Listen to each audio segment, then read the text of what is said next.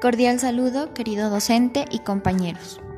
Mi nombre es Andrea Miño, estudiante del programa de Psicología primer semestre de la Universidad Iberoamericana sede Ipiales. A continuación les daré una breve explicación a la introducción de la célula. La célula es la unidad de vida funcional más pequeña que existe y como tal resulta fascinante el estudio de esta. Como es de esperar, el estudio de la célula abre muchas interrogantes. Una de ellas es la creación, el origen y el ancestro de esta misma. Otras interrogantes serían en relación al ecosistema y las distintas especies que lo habitan, y su relación directa con las células, ya que en este informe nos daremos cuenta que no existe solo un tipo de célula, sino que existe una amplia variedad de la misma, dependiendo del medio ambiente, función y tipo de especie. Les quiero compartir un breve audio dando explicación a la célula.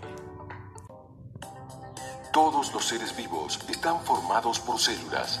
Las formas, tamaños y funciones pueden ser muy distintos, pero todas las células tienen en común la presencia de la membrana celular o plasmática, el citoplasma y el material genético.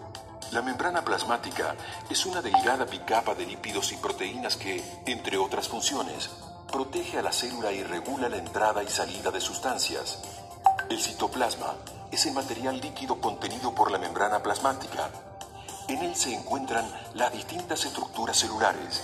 La información genética está contenida en la molécula de ADN, que está ubicada en el núcleo celular. En el citoplasma se encuentran las organelas, en las mitocondrias se produce la respiración celular. Los ribosomas pueden estar libres o asociados al retículo endoplasmático rugoso. Son los sitios en los que ocurre la síntesis de proteínas. El retículo endoplasmático es una red de membranas. Se lo denomina rugoso cuando tiene ribosomas asociados y produce y moviliza proteínas. El retículo endoplasmático liso no tiene ribosomas y produce y moviliza grasas y aceites. El complejo de Golgi está constituido por sacos aplanados que reciben sustancias elaboradas en el retículo. Estas sustancias son distribuidas en la célula o eliminadas de ella. El citoesqueleto es una red de filamentos y fibrillas sumergidas en el citoplasma sobre las que se apoyan las organelas. En las células vegetales se encuentran algunas organelas particulares. Las vacuolas almacenan agua y pueden alcanzar hasta el 80% del volumen celular. Los plástidos son organelas exclusivas de las plantas. Un ejemplo de ellos son los cloroplastos en los que se realiza la fotosíntesis. Algunas células están rodeadas por una pared celular que les otorga sostén y protección. Se encuentran en las plantas, los hongos y las bacterias.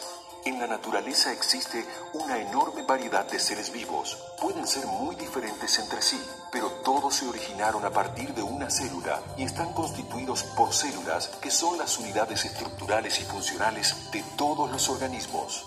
Mi nombre es Melanie Mendoza. A continuación les voy a presentar los tipos de la célula. Célula eucariota y procariota. La célula eucariota tiene como principal característica que posee un núcleo celular delimitado por una membrana y además se subdivide en célula vegetal y animal. La célula animal se caracteriza por poseer un núcleo, una pared celular rígida, por lo que puede variar de forma. Asimismo, estas células poseen un núcleo definido que contiene el ADN que se hereda por los descendientes, animales o humanos que son organismos pluricelulares. La célula eucariota vegetal, a diferencia de la célula animal, posee una pared celular rígida compuesta por celulosa que le otorga una serie de características propias de las plantas y vegetales.